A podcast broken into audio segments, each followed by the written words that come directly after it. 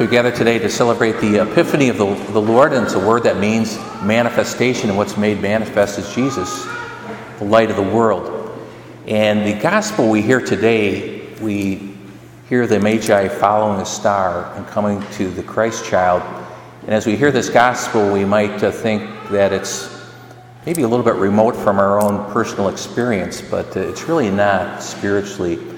And I'd like to touch on a number of elements in this gospel that uh, I think connect with our, our lives and can give us some inspiration and some grace. And this first part, we hear the Magi stirred within, and there's a seeking and a searching that will take place, and a movement. And for us spiritually, that, that we, we all notice that uh, within there can be a, a yearning, desires, hungers.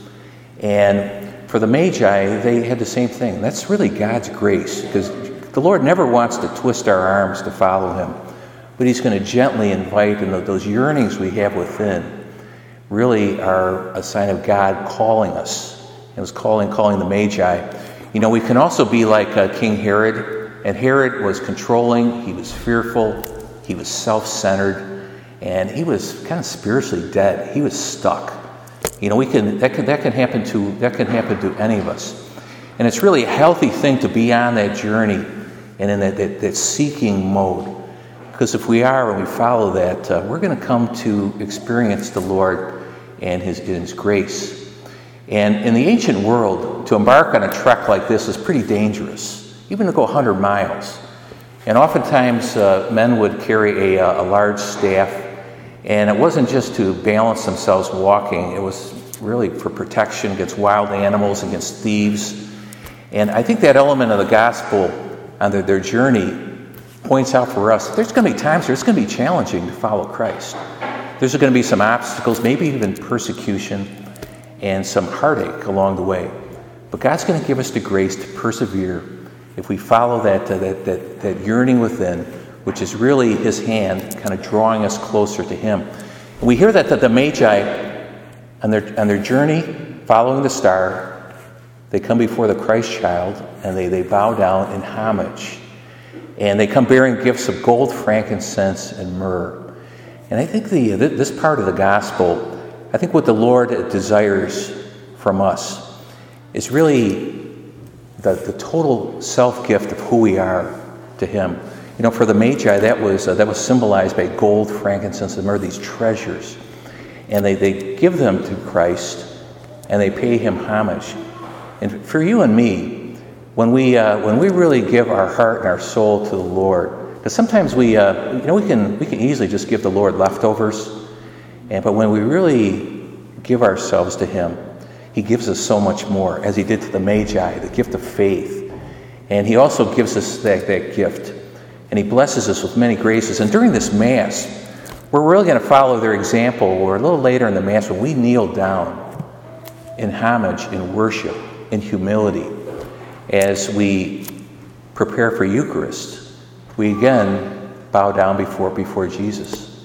And um, when we receive Him, you know, we, we, we again, we, we, we give Him our heart and our soul, but He gives us so much more. He gives us His very self so that we can really know Him and internalize all his the gospel messages and be strengthened as, as his disciples.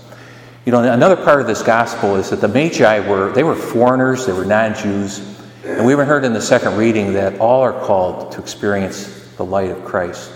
It doesn't matter one's race, ethnicity, language group, culture. You know, all are called to Christ. And you know, Saint Paul, he was the great uh, apostle to the to the Gentiles. And I had a little experience of this uh, a few years back now. It was a little bit after Christmas, and I had a wedding, and it was a very international gathering. And it's kind of an unusual time of year to have a wedding. But the reason for it was because the, the, bride was Russian, the groom was Filipino. You know, they had worked around the world, they knew lots of people in many different countries, and it was a time of year where many people would gather. And remember before the, before the liturgy, I was talking with uh, one of the guests, and he was, uh, he was Japanese, grew up in Japan, and he told me he uh, really had no faith growing up and hardly ever even heard who, you know, Jesus. And uh, he eventually married a, a, uh, Filipino woman who was very strong Catholic, and through God's grace, you know, was kind of led into the church and became a Christian. But he said the uh, something that struck me. He said the the part of Jesus' message that really struck him, impacted him, was Jesus' teachings on forgiveness. It just kind of uh, went against almost what he had, you know, what he knew growing up. And Jesus' radical forgiveness, that part of the gospel, it really touched him and kind of drew him into, into the life of the church. And, you know, I, I see for, for many, you know, I talk about this searching and seeking. You know, we this year in our RCIA group, the uh, it's Rite of Christian Initiation of Adults is how people become Catholic, and uh, you know, this year we have a very very large group. We have about 20 people in that process, and which kind of strikes me because of just all the struggles going on in the church with scandals, and you know, you just realize it's you know it's the Lord's church, and He's He's He's present, and He still draws many to to know Him, and. Uh, I think that's a beautiful sign of our faith that there's, there's a wide embrace wherever people are at, really to draw closer to, to Christ. At the end of the gospel, I think a very significant uh, part, we can easily miss this. And I uh, kind of got this insight from uh, Bishop Fulton Sheen, who had great reflections on, on, the scriptures. But right at the end of the gospel, we, we read that uh, through a dream, the Magi were directed to return back home by a different route. What's going on there? And Fulton Sheen's insight there is that when we encounter Christ, as the Magi did, we're changed. We're different. Something changes on the inside, and you can never really be the same. And their journey back a different way points out the powerful change that took place in their heart and soul in encountering Christ and knowing Him and really becoming disciples. And for you and me, it's the same, isn't it? You know, the more we know Christ, the more He's at the center, we're changed. And we really can, we, that the path we're on, again, it's going to be the, the path that Christ calls us on. So as we gather today, and some of you where you may be, you're maybe in a kind of a seeking stage, you're not quite sure what you believe. And some of you may be far along on the journey and deep in your faith, wherever we're at.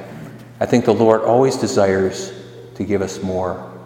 Because the more we know Him, the more we're blessed by His grace. We're strengthened. We receive His light. And we're also strengthened to share that with others and to truly have, have an impact as His disciples. So as we receive the Eucharist today, let us open our heart to this great treasure we're given, the Lord Jesus, that we may know Him and that we may witness to His presence in our lives. God bless you.